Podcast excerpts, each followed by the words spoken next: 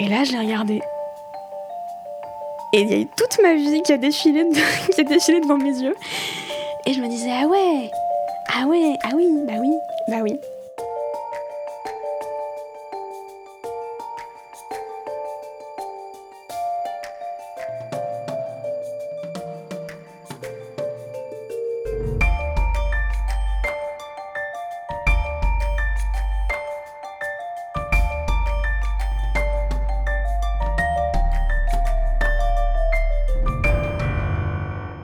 J'adorais les contes de fées, j'adorais lire, j'adorais les histoires d'amour, j'adorais dessiner des histoires d'amour.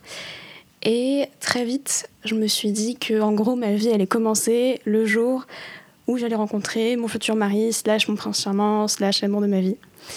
Et c'est vraiment un truc qui m'a porté pendant des années, quand j'étais petite et quand j'étais adolescente surtout. D'autant plus que j'étais dans une école de filles, une école catholique. Et donc, niveau garçon, bah, il y en avait assez peu. Et donc, euh, je fantasmais pas mal euh, ce que ça allait être, l'amour, ce que ça allait être, le couple. Et puis, euh, voilà, autour de moi, il n'y avait que des couples mariés, hétérosexuels, avec des enfants. Et du coup, voilà, c'était ça pour moi. C'était la vie, c'était mon avenir et c'était le bonheur tel qu'il m'attendait et tel que j'allais y avoir droit un jour. J'ai le souvenir que quand, quand j'étais au collège avec ma meilleure amie, on effeuillait des pâquerettes pour savoir quand est-ce qu'on aurait notre premier copain, enfin. Et donc on était là, alors euh, peut-être que j'aurai un copain en seconde. Oui, non, oui, non.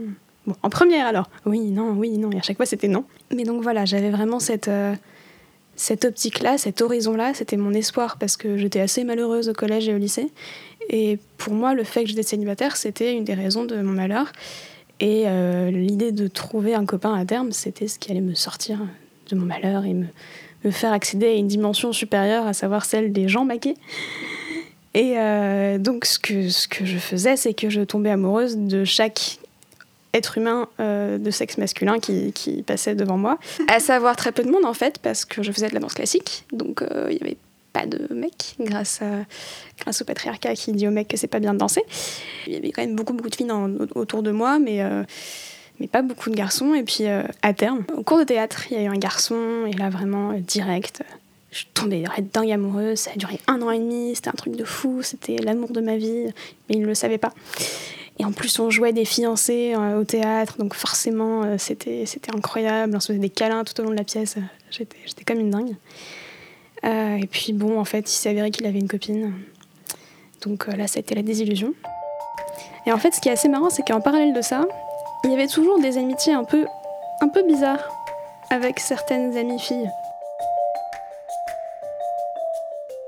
Mais euh, je remarquais pas trop. Et c'est quand même très fort parce que j'avais une, une espèce de déni qui, qui, qui durait dans le temps. C'est-à-dire que j'avais quand même euh, déjà embrassé une amie, j'avais déjà eu un énorme crush sur une amie, j'avais déjà fait semblant d'être en couple avec une amie pendant une semaine. Euh, de voyage scolaire où vraiment on se tenait la main, on faisait des câlins, on faisait des dîners en tête à tête sous les yeux des profs médusés. Enfin, et non, non, non, ça me, enfin, disons que j'avais conscience qu'il se passait un truc. Mais en même temps, je me sentais pas du tout légitime là-dedans. Je me disais non, non, mais c'est juste qu'il n'y a pas de mec, donc en fait, t'es frustrée et tu projettes sur des filles autour de toi. En même temps, j'étais pas trop sûre. Et puis je me disais non, mais peut-être que c'est que, que, c'est vraiment ça, que je suis vraiment attirée par les filles. Mais en même temps, non, non, parce que, parce que les garçons, et puis regarde, les garçons, tu, tu les adores. Donc je me suis dit autour de, de, de la seconde euh, que j'étais potentiellement bi. Euh, et là, je l'ai dit à quelques amis proches qui l'ont accueilli avec beaucoup de, bienveillance. Et notamment cette amie qui m'avait dit euh, il y a des gens qui aiment le gâteau au chocolat, il y a des gens qui aiment la tarte à la citrouille. Et bah, toi, t'aimes les deux. Et c'est très bien comme ça.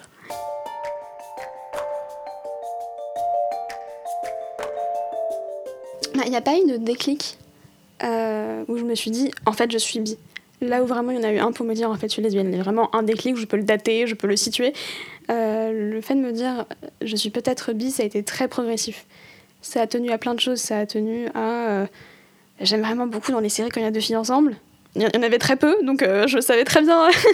J'avais dans ma tête le petit panorama, genre Glee. vraiment, il y avait un mini truc à un moment entre Santana et Brittany. J'étais là, je savais je voyais bien que dans les vestiaires de sport, euh, bah, ça j'étais un peu troublée. Je voyais qu'il y avait un truc. Et en même temps, je pensais que c'était pareil pour toutes les filles, quoi, que toutes les filles regardaient un peu les autres filles dans les vestiaires. Et je me suis rendu compte qu'en fait, non. Et je cherchais pas trop à explorer tout ça. J'avais pas du tout les ressources ou les personnes pour explorer ça. En fait, au-delà euh, du simple fait de dire je suis bi, j'avais pas du tout de lecture, euh, de, d'essais, de, de, personnes ressources, de témoignages à lire euh, et auxquels me confronter. Vraiment, j'avais que dalle. Ça a été très peu un questionnement. C'était juste un élément de qui j'étais, mais vraiment très très subalterne. Et que je mettais pas du tout en avant. Et je savais que autour de moi globalement, euh, les gens, ils savaient vaguement que j'étais bi, mais bon, dans leur tête, j'étais plutôt hétéro. Il y a encore beaucoup de choses à dire sur la biphobie. Vraiment beaucoup de choses, dans le sens où, bah, quand tu, notamment quand t'es une fille et que tu dis que t'es bi, on te fait, ouais, bon, t'es bon, t'es juste hétéro-curieuse, euh, puis t'as jamais vraiment couché avec une fille, donc euh, oui, on voit, t'es juste un peu hétéro qui veut être un peu spécial et qui dit que t'es bi. entre les personnes aussi qui te disent, oh là là, mais du coup, ça veut dire que t'es polyamoureuse, que t'es pas fidèle. les gens qui pensent que c'est juste ta phase. Mais voilà, j'étais pas du tout, du tout, du tout out, étant donné le, lycée où j'étais, qui était un lycée très, très catho, euh, vraiment bien, bien énervé. Donc euh, c'était hors de question de, de, de l'afficher quand c'était absolument pas possible. Et puis même dans ma famille, euh, c'était vraiment pas du tout, du tout, du tout, du tout envisageable. Donc voilà, c'était plus un truc que je savais, que mes amis savaient, sans, sans qu'on en parle, et surtout sans que j'ose jamais tenter quoi que ce soit, entre guillemets. Et euh, ouais, on va dire que j'avais très peur de ça. Ça me faisait très très peur cette idée euh, de potentiellement être bi parce que pour moi, en fait, ne pas être hétéro, c'était forcément une vie de malheur, une vie de d'oppression, une vie de, rejet. Et euh, tout autour de moi me le disait, tout, c'est-à-dire ma mère, l'Église catholique et mes profs. Parce que c'était mon monde en fait, c'était mon monde. Et moi, ce que je raconte souvent, c'est que quand j'avais 12 bah, ans, c'était l'époque de la manif pour tous. Et moi, à l'époque, autour de moi, tout le monde, tout le monde, tout le monde allait à la manif pour tous. Et donc moi, j'y suis jamais allée, mais j'avais très envie d'y aller. Et je me souviens très bien que j'avais demandé à y aller avec mon grand-père et ça n'avait pas pu se faire. Et j'étais très déçue. Euh, il était allé sans moi et moi, je me disais, oh là j'aurais bien aimé y aller avec lui. Et c'était pas du tout parce que je pensais que les, que les homosexuels devaient brûler en enfer, mais c'est juste que bah, pour moi, c'était trop le lieu euh, où aller passer son week-end. Ouais, ouais, moi je voyais euh, les, les, gens dans, dans, leur petite voiture qui passaient devant chez moi avec les drapeaux bleus, bleus et roses. J'avais des profs qui venaient en cours avec le la Manif pour tous. J'avais des, des, camarades de classe qui venaient en cours avec des bracelets là en plastique de la Manif pour tous. Donc pour moi c'était une normalité. Et quand on me demandait à 12-13 ans et toi, qu'est-ce que tu penses du mariage pour tous? Euh, Je répétais ce que j'avais entendu une fois à la télé qui m'avait paru très intelligent, mais je ne comprenais pas ce que ça voulait dire. Je répétais le mariage, oui, je tolère, mais l'adoption, surtout pas. Voilà, mais j'avais 12 ans, je comprenais rien, je savais même pas ce que c'est. Enfin, j'avais pas croisé une seule personne pas hétéro de ma vie, mais voilà, juste, euh, j'étais l'héritière de, toute cette pensée-là, quoi, de cette socialisation.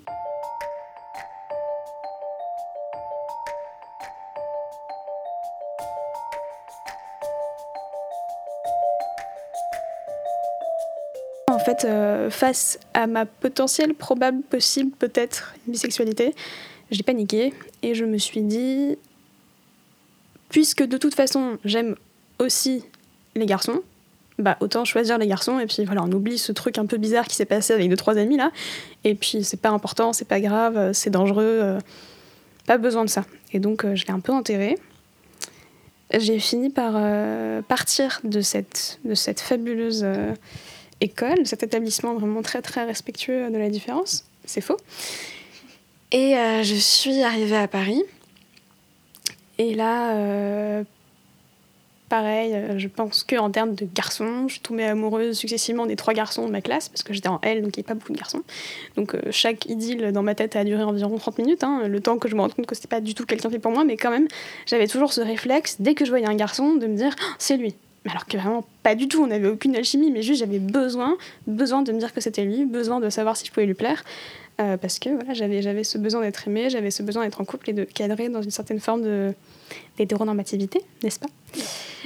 Euh, Et puis donc voilà, cette année, il y avait juste eu euh, un moment, un garçon, on avait eu quelques, quelques rendez-vous, et puis ça, s'était terminé, et bon, je m'étais dit, mais il, enfin, il s'était rien passé, c'est juste qu'il m'avait un peu ghosté, et je l'avais très très mal pris. Je m'étais dit, mais pourquoi ça marche pas? Pourquoi je suis pas adaptée? Je fais tout ce qu'il faut. Euh.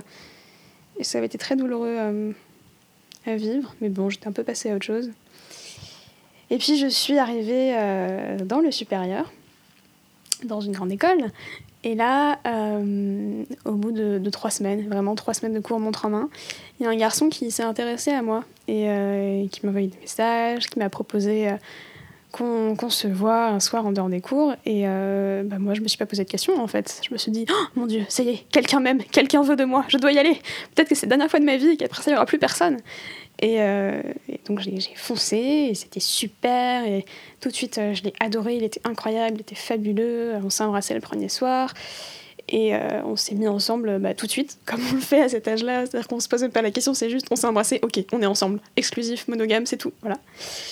Donc on s'est mis ensemble et j'étais trop fière. J'ai dit à peu près à la moitié de la planète Terre que j'avais un copain. J'ai vraiment fait une conférence de presse avec tous mes amis en mode ça y est, j'ai un copain. Parce que pour moi, c'était l'événement, c'était beaucoup trop bien. Euh, j'étais, très, très, très, très, très, très comblée. Et on est resté ensemble euh, huit mois, en fait, toute l'année scolaire. Et euh, pendant, pendant toute l'année, moi, j'étais vraiment trop heureuse. J'étais à fond. Je racontais à qui voulait l'entendre que vraiment j'avais un couple incroyable, idyllique. Euh, que qu'on était trop heureux ensemble, que sexuellement c'était incroyable. Et vraiment, je le pensais. J'étais là, mais c'est quelle chance, quelle histoire d'amour incroyable. Euh, je me souviens quand, quand, je rentrais de, de, chez lui pour, pour aller chez moi dans le métro, j'écoutais genre de la musique hyper lyrique, hyper intense. Et je me prenais pour une héroïne de film euh, de la nouvelle vague en mode oh là là, incroyable, je, je, vis une histoire de fou. Et en fait, il a fini par me larguer au bout de huit mois parce qu'il partait à l'étranger et que bah, il avait pas envie de se coltiner sa copine à distance et, il avait envie d'aller choper ailleurs en fait. Et donc, euh, donc voilà, il m'a largué, j'étais dévastée, j'ai pleuré euh, comme, euh, comme une patate pendant, pendant 24 heures sans m'interrompre. Et puis, d'un coup, je me, suis, suis arrêtée de pleurer et j'ai commencé à me poser des questions. Et j'ai réalisé que la relation, elle était peut-être pas aussi idyllique que ce que j'avais voulu me faire croire et faire croire autour de moi.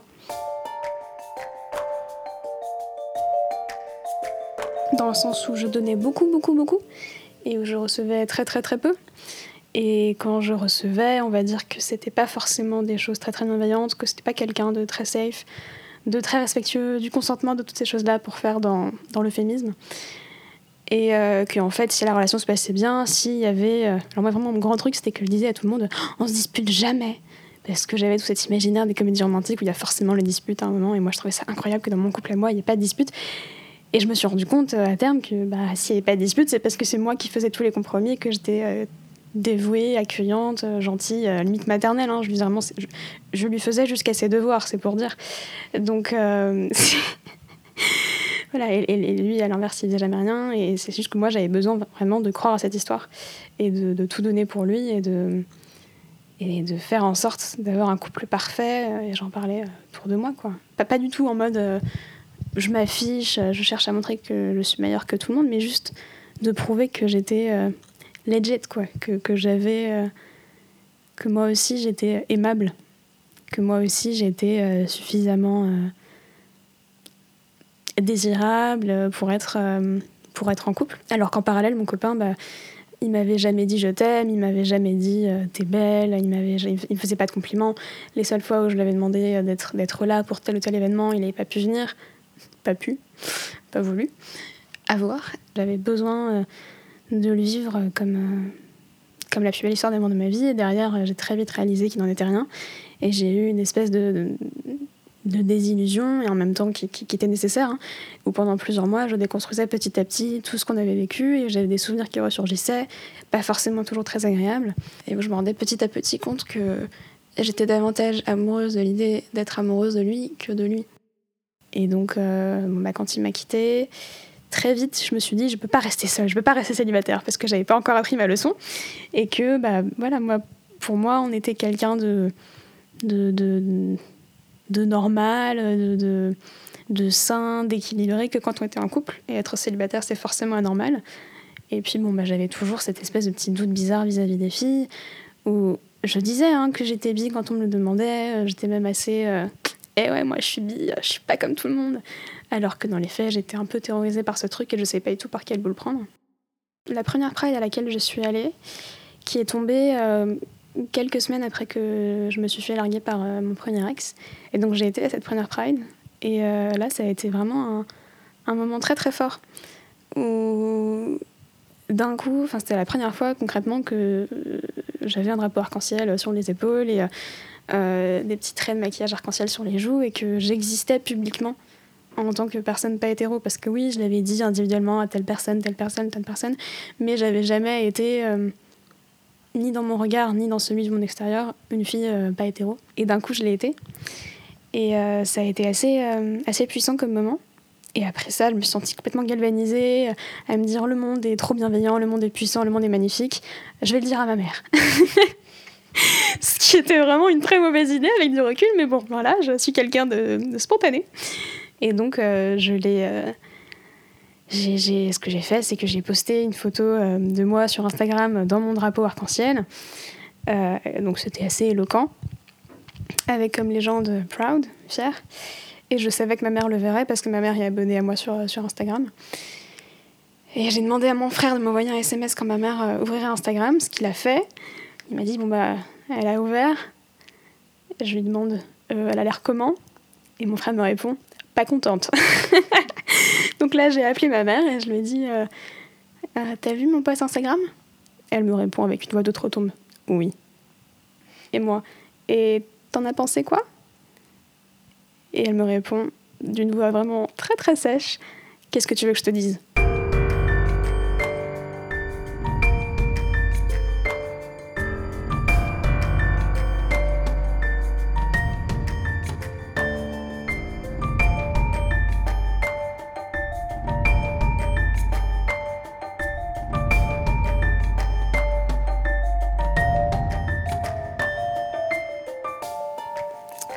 Et là, je m'embrouille dans des tentatives d'explication de ce que c'est que la bisexualité.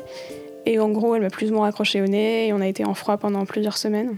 Et ça a été assez, euh, assez douloureux.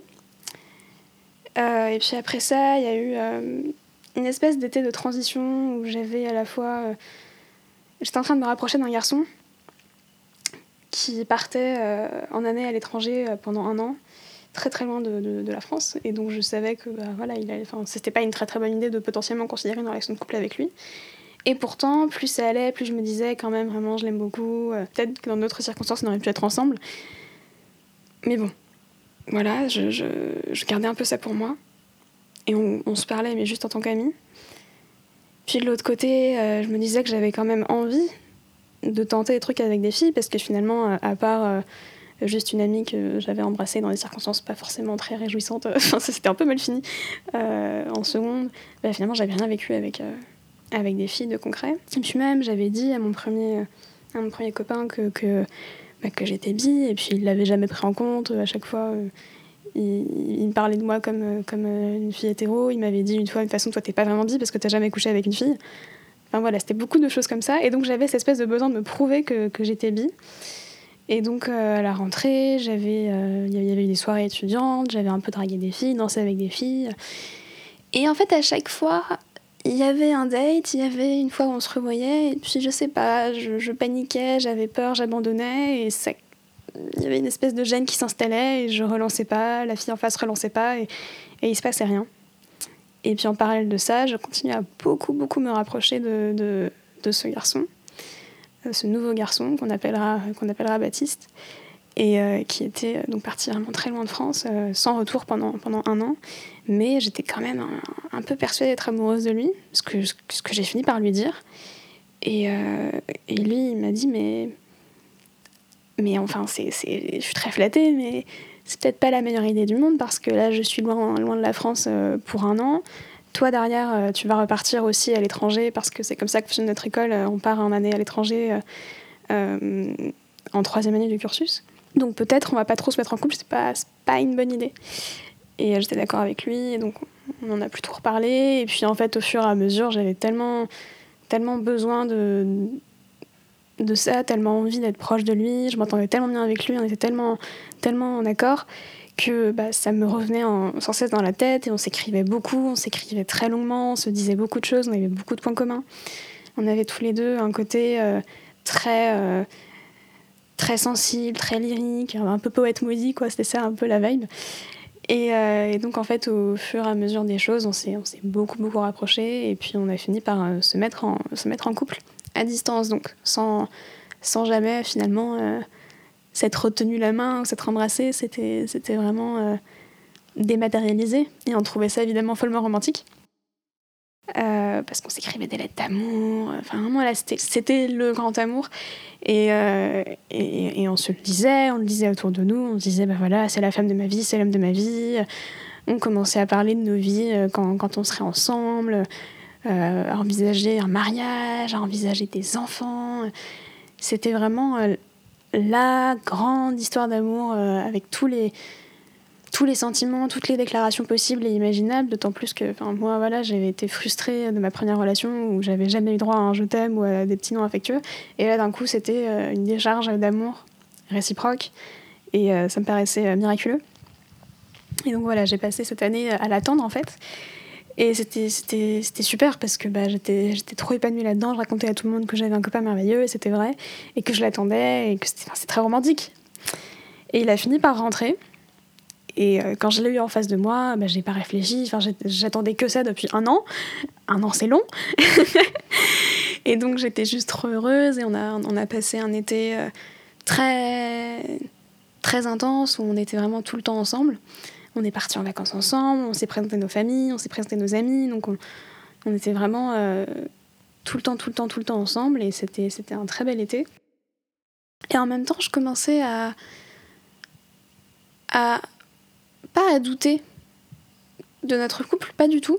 Parce qu'en fait, pour moi, c'était évident qu'on allait rester ensemble. Euh, vraiment, euh, enfin, pour moi, c'était endgame, hein, on allait rester ensemble toute notre vie. Mais je commençais à me dire, mais est-ce que. Quand est-ce que ça va passer le stade d'après? Parce que moi, j'étais dans une espèce de. Voilà, de calme, de bienveillance, d'apaisement. J'étais bien avec lui, euh, c'était cool. Lui, c'était sa première relation. Euh, et, moi, du coup, c'était ma deuxième, donc j'étais un peu la plus expérimentée. Et je me disais, bah voilà, on va attendre qu'il soit plus à l'aise. Euh, la, la, flamme, elle va arriver. parce que j'avais une tendresse infinie pour lui, j'avais un amour infini pour lui, mais finalement, je n'étais pas troublée, quoi. Je perdais pas mes moyens, j'avais pas euh, l'espèce de torsion dans le ventre, les papillons dans le ventre, tout ce qu'on veut.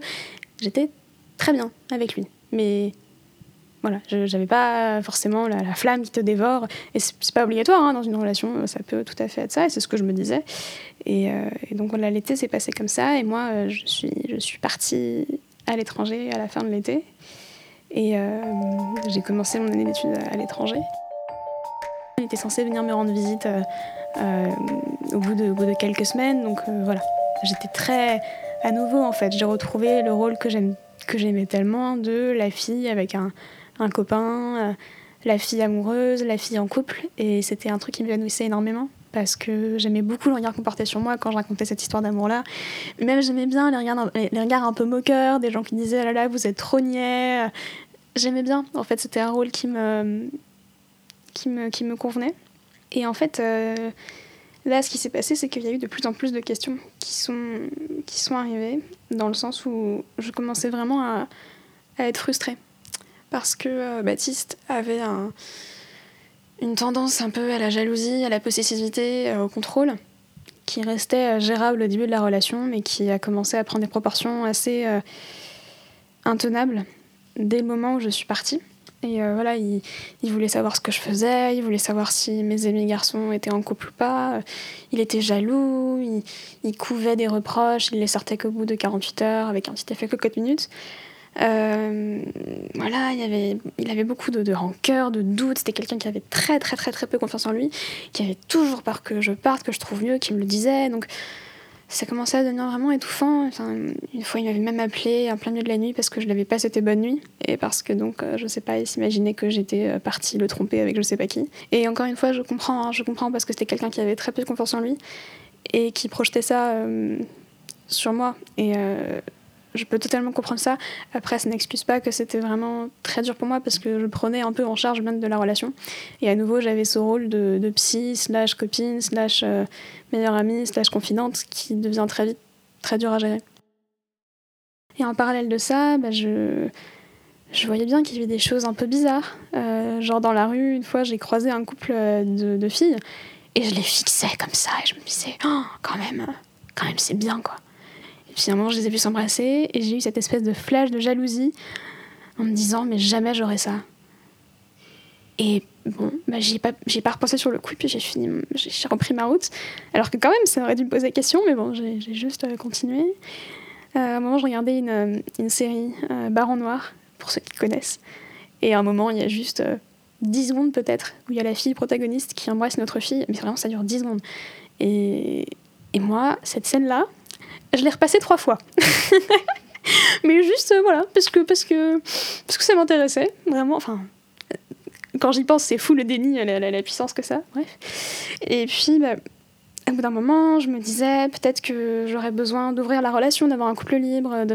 Peut-être que c'est juste de ça dont j'ai besoin. En fait, finalement, de juste coucher avec une fille pour voir, et puis ça exorciserait un peu le truc. Et puis bon, je tournais autour un peu de la question. Alors j'en ai parlé à ma meilleure amie, qui était aussi ma coloc cette année-là. Et j'ai commencé à lui dire, bah voilà, c'est un peu dur avec Baptiste, il est il prend beaucoup, beaucoup de place, il est, très, il est très jaloux, il demande beaucoup, il est déjà en train de se projeter avec nos, nos enfants, notre, notre, maison, notre chien et notre mariage. Et c'était ce que je voulais, mais en fait, je suis plus tellement sûre. Est-ce que c'est ce que je veux vraiment encore? Est-ce que c'est ce que je veux vouloir? Euh, Et puis, est-ce que c'est normal que j'ai pas très envie qu'il vienne en octobre, là, qu'il vienne me rendre visite? Est-ce que c'est normal que j'ai pas très envie de genre de le déshabiller quand je le verrai qu'en fait finalement il me manque pas tellement, dans le sens où on s'écrit tout le temps, tout le temps, tout le temps. On passait vraiment 4 ou 5 heures par jour en cumulé à s'écrire des, des, messages ou à s'appeler. Et je me rendais compte que, bah, limite, j'avais trop de lui et que j'avais pas particulièrement hâte de le revoir. Et donc j'explique tout ça à ma, à ma coloc, et à un moment elle m'interrompt et elle me fait, mais en fait, euh, tu es une lesbienne qui tombe amoureuse de garçons. Et là, je l'ai regardé. Et il y a eu toute ma vie qui a défilé, qui a défilé devant mes yeux. Et je me disais, ah ouais, ah ouais, ah oui, bah oui, bah oui. Eh bah oui, oui, oui, bah oui, du coup oui.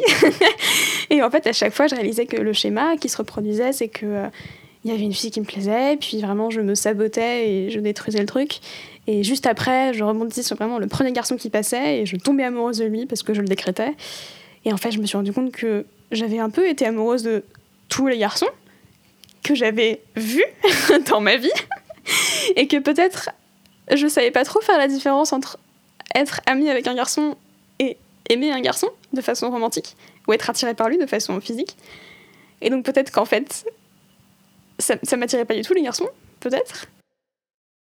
Et là, ça a été vraiment une espèce de, grande révélation, et euh, là, ça allait très vite. En l'espace de quelques heures, j'en ai parlé à mes amis les plus proches, et il se trouve que ce jour-là, on était parti, enfin c'est très cliché, on était parti faire une, longue randonnée entre amis. Donc pendant des heures, on avait parlé d'amour, qu'est-ce que l'amour, et puis de moi et de ma vie, de mes émotions. Vraiment là, faire une espèce de catharsis euh, sur les sentiers euh, montagnards. Et, euh, et, en fait, à la fin de la journée, le, le, le, constat était évident, il fallait que je quitte Baptiste. Et au départ, je me disais, mais est-ce que, est -ce que je vais le quitter? Maintenant Non, non, non, cruel, il arrive dans, dans une semaine pour me rendre visite.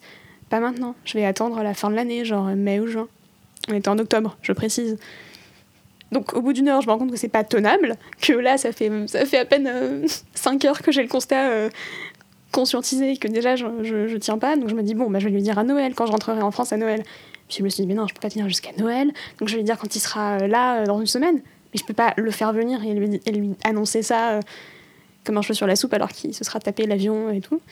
Mais alors du coup, il faut que je le dise avant qu'il arrive. Et donc, c'est ce que j'ai fini par faire le lendemain. Je, l'ai appelé. En l'ayant prévenu, ça, faisait quelques jours que je lui disais ça va pas trop, je me pose des questions sur la bisexualité, sur tout ça, euh, le couple, euh, mes envies. Je me pose des questions. Donc, il savait qu'il y avait un truc, mais il se doutait absolument pas. Mais en même temps, j'avais un vrai malaise, enfin, ne serait-ce que bah, au, niveau, au niveau sexuel, c'était, c'était, j'étais vraiment pas du tout épanouie. J'étais j'étais très mal à l'aise avec ça parce que bah, vraiment c'est c'était pas ce dont j'avais vraiment envie c'était c'était même euh, violent parfois donc euh, donc en ça c'était c'était douloureux dans ma vie intérieure dans ma tête je me posais tout le temps des questions enfin notamment j'étais sûre d'être frigide je me disais en fait je suis frigide euh, bah, parce que je ressens rien quand je couche avec un garçon donc je suis frigide ce qui, qui et Enfin, déjà, le, mot frigide, euh, c'est un mot qui est hyper. Euh, enfin, c'est utilisé comme une insulte, c'est même pas une réalité biologique. Donc, enfin bon, c'était. ouais, c'était douloureux parce que je me disais quelque chose qui va pas avec moi. Pourquoi, pourquoi j'aime pas ça? Pourquoi j'ai mal? Pourquoi j'ai pas envie? Je suis censée aimer ça. Et du coup, j'avais d'autant plus de zèle et je faisais d'autant plus d'efforts pour être la copine parfaite. Mais tout, ça, maintenant, j'en parle avec du recul, j'analyse. Mais c'était inconscient. Tout ça se jouait à des niveaux hyper. Euh, contradictoires et ambigus à l'époque et vraiment moi je racontais à tout le monde que j'étais hyper épanouie et que vraiment euh, au lit c'était incroyable et, je le pensais et en même temps intérieurement je savais très bien que c'était faux enfin tout un tas de couches de, de, clichés, d'intuition, de, conviction, de besoins de, qui, qui, qui, se superposaient et ça faisait une espèce de gros magma bizarre euh, de malaise que je m'autorisais pas trop à exprimer qui a fini par, bah, par euh, exploser euh, au bout d'un certain temps. Mais, mais ouais, je, je performais l'hétérosexualité. C'est un vrai truc ça. Je performais le rôle de la petite amie hétérosexuelle et je le jouais très bien. Et j'aurais pu tenir très longtemps comme ça. Et ce que je dis souvent, c'est qu'en fait, finalement, bah, notamment avec Baptiste, avec qui on avait une relation qui était certes un peu, euh, un peu moins. Enfin voilà, c'était un peu plus compliqué vers la fin, mais on avait quand même une très belle relation et j'aurais pas du tout d'avoir été avec lui. Ce que je dis souvent, c'est que finalement, j'aurais pu rester avec lui et j'aurais pas été malheureuse. Dans le sens où c'était mon meilleur ami, il était hyper prévenant, hyper respectueux. Et, et voilà, j'aurais pu, j'aurais totalement pu, mais ça n'aurait pas été moi. Et j'aurais pas été heureuse non plus, j'aurais pas été malheureuse, mais j'aurais pas été épanouie. Et puis lui méritait mieux, et moi je méritais mieux aussi. Donc. Euh, donc ouais, c'est toujours très très compliqué ces questions-là parce qu'on ne nous apprend pas à nous les poser. Donc euh, on n'a ni les termes pour se les poser, ni l'espace, ni les personnes pour y répondre. Donc c'est souvent très long. Et finalement, j'ai de la chance quelque part d'avoir euh, eu cette prise de conscience euh, si jeune. quoi. Et quand je lui ai dit, à savoir, je lui ai dit, comme tu le sais, je suis bi mais avec le temps, je me rends compte que je suis peut-être plutôt lesbienne. Et là, vraiment, j'ai vu son visage se décomposer et ça m'a, enfin, ça m'a brisé le cœur parce que, bah, certes, comme je commençais à le comprendre, euh, j'étais amoureuse de lui que, que en théorie, dans notre histoire et sur le papier. Mais ça restait mon meilleur ami, en fait. Ça restait mon meilleur ami, ça restait une âme sœur. Dans le sens où pour moi, les âmes sœurs, c'est pas forcément des, des, des, maris, des femmes, des copains, des copines, ça peut être aussi des meilleurs amis ou et, et ça m'a vraiment fait mal au cœur pour lui parce que j'étais sincère dans l'affection que je lui portais et que j'avais pas envie de le faire souffrir. Mais en même temps, il était aussi temps pour moi que, que je me libère, que je fasse enfin porter ma voix et puis juste que je vive heureuse. Donc voilà, c'était nécessaire, c'était douloureux mais nécessaire. Il a eu du mal à me croire au début, il pensait qu'en fait euh, j'essayais de. que c'était une façon pour moi d'exprimer un problème mais que c'était pas vraiment ça. Me commençait à me dire mais t'inquiète pas, on peut en parler, je vais venir te reconquérir, on peut rester ensemble. Après il commençait à me dire mais si tu veux on peut être en couple ouvert, en couple libre, tu peux avoir des aventures à côté mais on reste ensemble. Et moi je disais mais non mais c'est pas ça, on peut pas faire ça. Et petit à petit il a dû se rendre à l'évidence et en fait au bout de 24 heures on s'est rappelé et, il m'a dit c'est vraiment vrai. Et je lui ai dit oui c'est vraiment vrai et là en fait on a officiellement rompu on a raccroché et en fait là pour moi il y a eu un mélange de, de, soulagement infini et d'énorme culpabilité. Et je me souviens que pendant des jours, des jours, dès que je croisais le regard de mes amis, je leur disais Est-ce que vous pensez que je suis un monstre? Est-ce que c'est pas monstrueux ce que j'ai fait? J'avais ce terme de monstre qui revenait tout le temps, tout le temps. Je suis un monstre, c'est monstrueux d'avoir fait ce que j'ai fait, euh, c'est monstrueux, c'est monstrueux. Et je culpabilisais par rapport à tout, je culpabilisais par rapport aux promesses qu'on s'était faites bah, de, vivre ensemble, de venir ensemble, par rapport à cette semaine euh, qui devait passer avec moi et que finalement il a annulé, euh, par rapport à, moi, par rapport à, mes sentiments. je me disais que je m'étais trahie, que j'avais menti aux gens, que j'étais que pas légitime. En fait, euh, je me sentais pas du tout autorisée à dire que j'étais lesbienne parce que pour moi, c'était une espèce de truc euh, un peu sacré, un peu pour lequel il fallait faire ses preuves.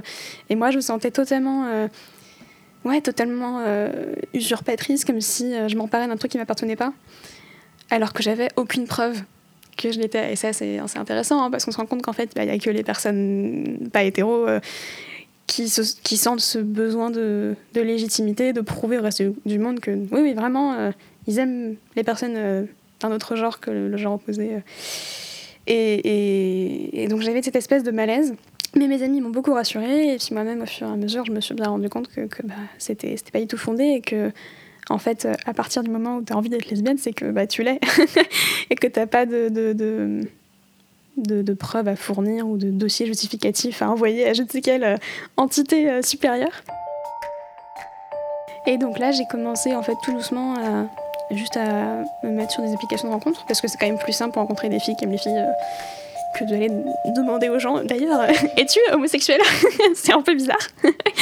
et donc j'ai commencé à avoir des, juste des dates comme ça euh, avec, avec des filles pour rencontrer des gens, pour me confronter à ce que c'est draguer une fille, parce que c'est pas pareil que draguer un garçon. Euh, et puis voilà, juste pour m'éprouver en dehors de cette espèce de cadre très normatif dans lequel j'avais toujours évolué.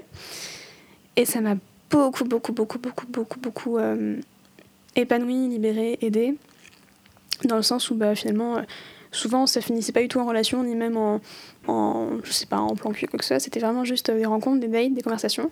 Et ça me euh, confirmait ce que je savais déjà, à savoir que bah, j'aime les filles, j'adore les femmes, vive les femmes. Et euh, je veux dire, les, les femmes, c'est quand même des gens fantastiques, je tiens à le dire. Euh, et puis voilà, que j'avais aussi le droit de me considérer comme, euh, comme queer, comme lesbienne, que j'avais le droit euh, de vouloir embrasser des filles, que je pouvais le faire, que j'aimais ça, que j'étais attirée par des filles, que c'était vrai, et que toutes ces années où je redoutais que quelqu'un me tombe dessus en me disant Tu n'es pas une vraie lesbienne, tu mens! Et ben en fait, c'était pas avéré, et que, et que bah, c'était juste moi, et que ça avait été ma façon à moi de, de, de, l'accepter, de l'admettre. Et donc, et donc voilà, c'est ça s'est fait comme ça. Et puis, euh, et puis voilà, depuis, j'ai vécu tout un tas d'expériences avec euh, plein de personnes super. Et euh, ça m'a. J'ai l'impression de me répéter tout le temps, mais oui, ça a été une libération. Et même, je l'ai senti dans ma façon à moi de, de m'habiller, de parler, de, de parler de moi. mes amis ont vu un changement aussi. Ils ont vraiment vu, mais ne serait-ce que physiquement. Ils me disaient T'as l'air mieux. Non pas que j'avais l'air euh, mal avant, hein, mais, j'avais l'air différente, j'avais l'air beaucoup plus. beaucoup mieux installée sur mes arrières, je sais pas si ça se dit. Euh, mais voilà, beaucoup plus assurée.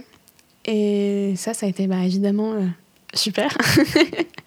et puis même là, j'ai commencé à être out être vraiment out. Non pas que ce soit obligatoire, hein, je précise, euh, si tu es toi-même une personne qui n'est pas out, tu es légitime, tu es tout autant euh, légitime que n'importe qui d'autre et tu n'as pas à faire de coming out parce que vraiment c'est quelque chose de parfois très difficile. Donc voilà, fais comme tu peux, comme tu veux, il n'y a pas de pression.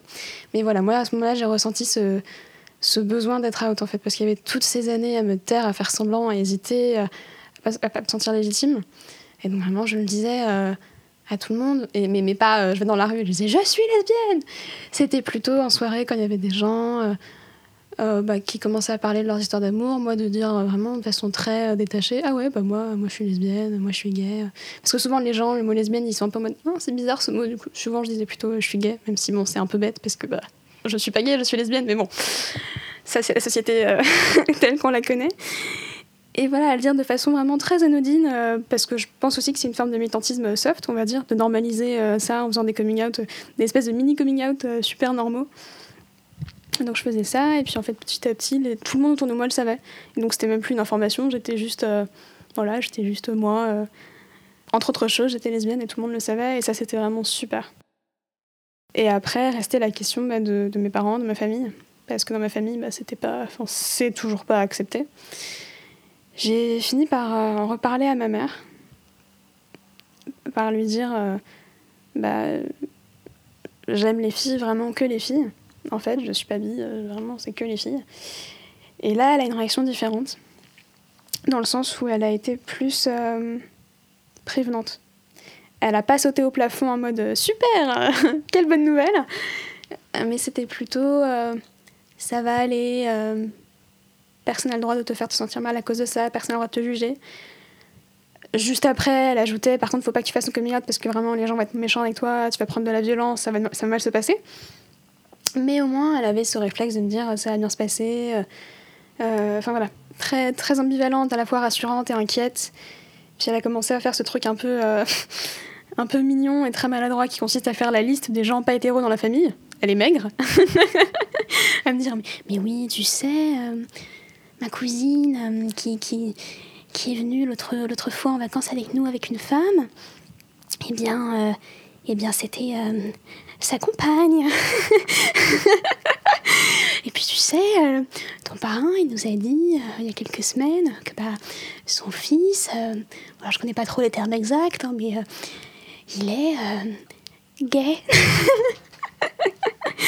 Donc voilà, il y, a eu ce moment-là qui finalement était assez euh, tendre, on va dire. En tout cas, c'était le maximum de ce que je pouvais attendre euh, de, de, de, sa part à elle, étant donné que bah, voilà, famille euh, bourgeoise, un peu catho, un peu tradie, c'était pas du tout, du tout, du tout, du tout dans, son, dans sa normalité à elle, quoi. Et donc je l'avais plutôt bien reçu. J'étais contente de, cette annonce, de comment ça s'était passé, même si un coming out, enfin vraiment moi j'ai toujours vécu ça comme une grande violence, enfin, t'as l'impression que tu vas mourir, que ton cœur s'arrête, que tu vas te faire éjecter de la maison. Mais bon, on va dire que ce deuxième coming s'est mieux passé, et sauf qu'après j'ai été très déçue en fait parce que dès que j'ai réessayé d'en parler, ma mère m'a mis un veto, quoi, elle voulait, voulait pas en parler.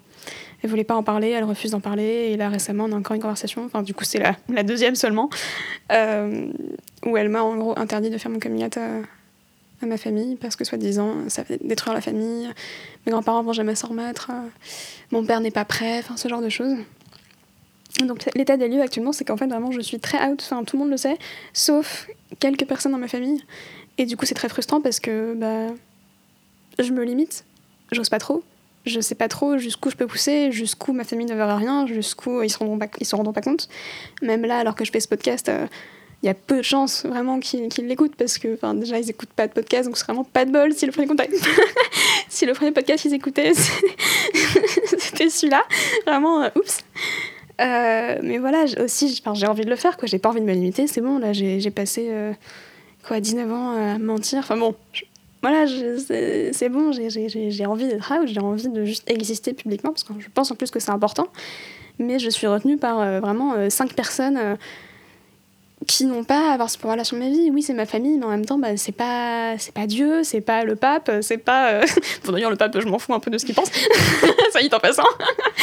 mais voilà, c'est, pas des gens dont le jugement devrait impacter euh, ce que je fais de ma vie, euh, ce que je fais de mes relations. Et pourtant, et pourtant, euh, bah, j'ose pas, j'y arrive pas, parce que c'est hyper dur. Et, et, mes cousins, mes cousins savent tous, parce que voilà, ils ont, ils ont mon âge, et vraiment, je connais peu de personnes de, de notre âge qui, qui sont vraiment homophobes intense. Euh, donc eux, voilà, ils sont vraiment hyper en paix avec ça. Enfin, la moitié l'a deviné. C'est-à-dire, je sais pas, les gens qui devinent, parce qu'il y en a eu beaucoup, des gens, quand je leur ai dit, ils m'ont dit, ouais, ouais, on savait. Et moi, j'étais là, mais les gars, vous auriez pu me dire avant quand même. Notamment mon cousin, où euh, bah, du coup, euh, le Noël, après que j'ai rompu avec, avec Baptiste, bah, il n'y avait pas Baptiste. Et, et quand j'ai dit, bah voilà, j'ai rompu, mon cousin m'a interrompu en me disant, mais t'as rompu pour être avec une fille, c'est ça? Et j'étais là, mais comment tu sais? Bref, ça c'est encore autre chose. Donc voilà, pour mes cousins, je suis un peu la, cousine lesbienne, et donc euh, c'est marrant parce que quand je raconte mes histoires, bah, c'est pas pareil, parce que c'est avec des filles, donc ils trouvent ça un peu exotique, un peu marrant. Enfin bon, ça c'est encore, encore autre chose, l'espèce de fétichisation.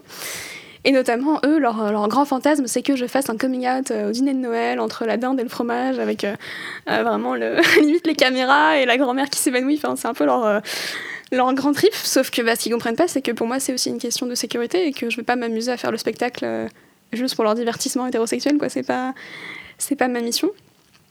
Mon frère, à chaque fois, il a mais non, ils sont cool les parents. Et puis juste après, je me prends une décharge homophobe de ma mère, donc en fait, non, ils sont pas cool du tout. Et c'est vraiment très ambivalent parce que moi, j'ai vraiment passé cette année à l'étranger dans un pays où vraiment. Euh, les gens n'ont rien à faire de qui tu embrasses dans la rue, vraiment tu peux embrasser euh, un homme, une femme, une personne non binaire, un plumeau, ils ont rien à foutre, enfin tu fais ce que tu veux. et là vraiment à mon retour, bah, je me suis retrouvée confrontée à vraiment de l'homophobie. Et ça m'a fait mal parce que je m'étais un peu raconté pendant cette année-là que jamais euh, j'aurais à affronter ça et que vraiment moi j'étais euh, libérée, libre, indépendante et que je faisais ce que je voulais. Et bah voilà, là je me suis retrouvée face à ma mère qui m'interdisait mon coming out quoi. Et c'est une vraie violence. Et je pense que voilà, on a tendance à dire euh, ouais, ça y est, maintenant, 2020, euh, on peut être gay, on peut être euh, trans, on peut être un hélicoptère si on veut. Mais non, en fait, on peut pas parce que même si on a un cercle amical hyper bienveillant comme c'est mon cas, même si on dans, une école, dans un milieu dans lequel c'est tout à fait accepté, et bah il y a toujours un moment, ça va te revenir en plein dans la gueule, que ce soit en famille, que ce soit dans la rue. Enfin, moi, le nombre de fois, je me suis fait traiter de, de ou de lesbienne dans la rue sur des tons vraiment pas très sympathiques. Le nombre de fois où il y a des mecs qui m'ont suivi alors que j'étais avec une fille dans la rue en mode je peux venir avec vous? Qu'est-ce que vous faites, les filles? Vous êtes amoureuses? Le nombre de fois. Enfin, il y a même une fois, on s'est fait courser par une bande de mecs de notre âge qui trouvaient juste ça marrant de, nous, de nous, suivre parce qu'on se tenait la main. Enfin, c'est. C'est insupportable. Et. et... L'homophobie, elle est encore partout, elle est, elle est constante. Et c'est juste qu'elle est mieux cachée, qu'elle est plus vicieuse. Et puis à l'internaliser aussi, c'est-à-dire que quand on est en soirée avec que des amis hétéros qui parlent de leur vie de couple hétéro, de leur conquête hétéro, de leur plan cul hétéro, et qu'on a envie de parler, de raconter sa vie à soi qui du coup n'est plus hétéro, et bah on ressent cette espèce de malaise à se dire ah, je vais les déranger, je vais créer une espèce de malaise, je vais créer une rupture et ça va être bizarre. Et même si effectivement les gens autour de soi sont très bienveillants, bah souvent quand on dit ouais bah mon ex elle euh, machin, bah on sent que les regards changent. On sent qu'il y a un truc d'un coup où on devient pas forcément une bête de foire, mais en tout cas d'un coup on se détache quand même un peu et puis on fait le blanc d'un regard un peu particulier.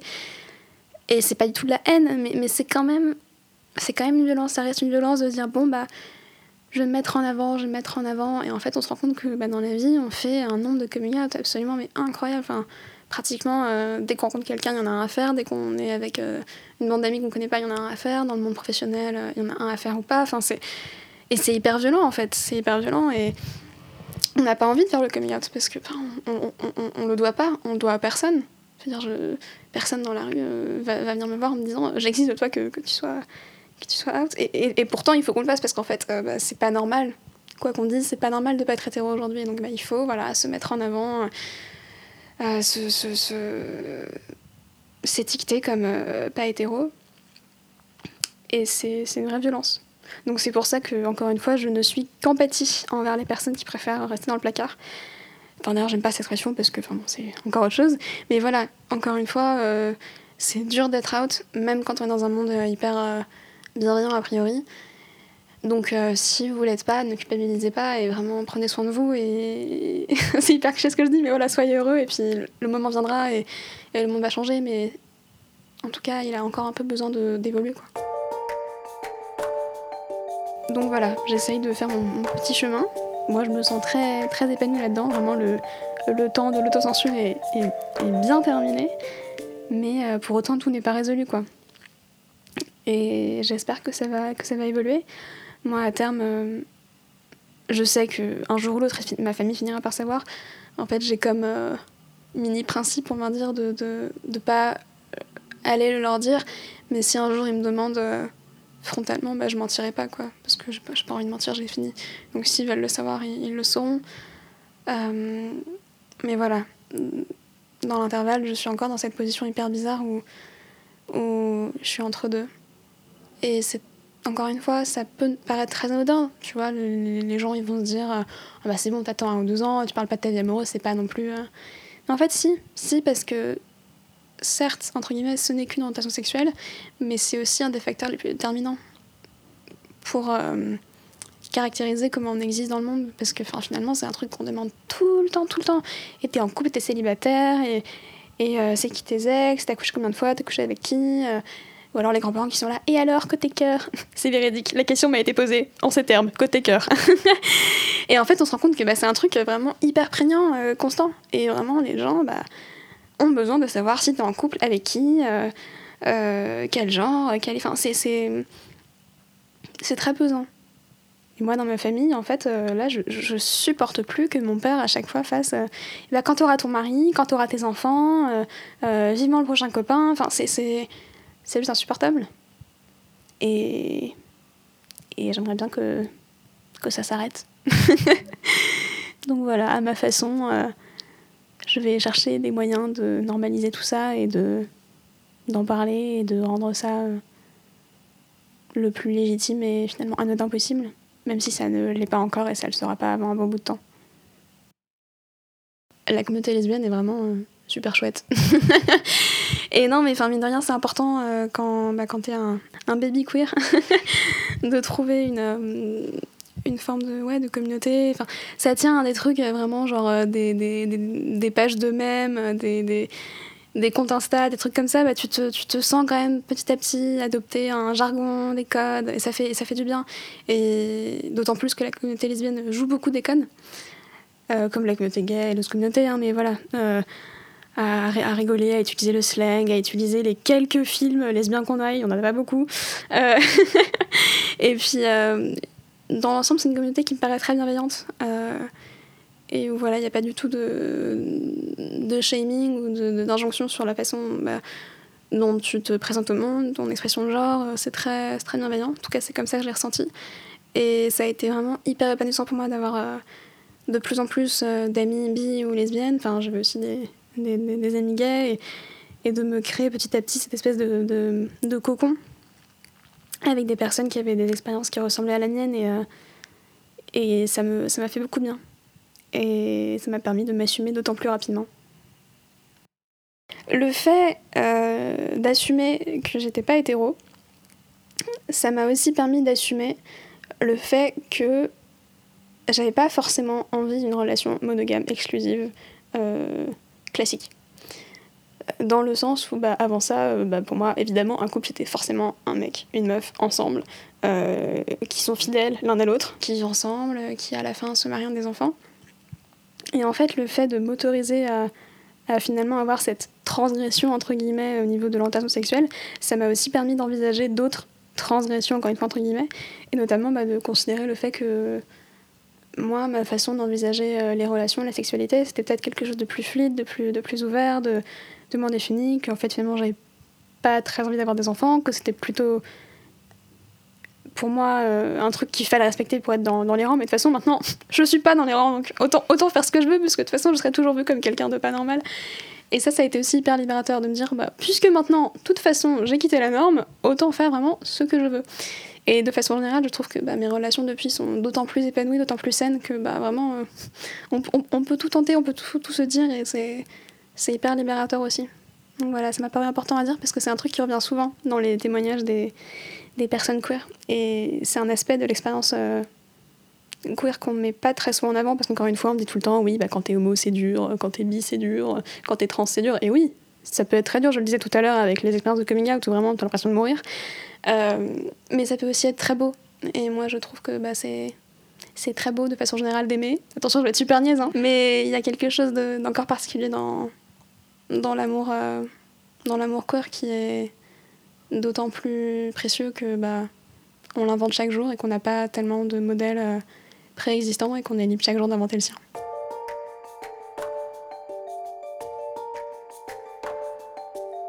Venez d'écouter le fragment Performer l'hétérosexualité, un épisode hors série du podcast Vacarme des jours. Si vous avez apprécié cet épisode, vous pouvez le relayer sur les réseaux sociaux listés en description, en parler autour de vous et si vous nous écoutez sur un appareil Apple, nous mettre 5 étoiles. Merci de votre écoute, merci de votre soutien, merci pour tout et à très vite.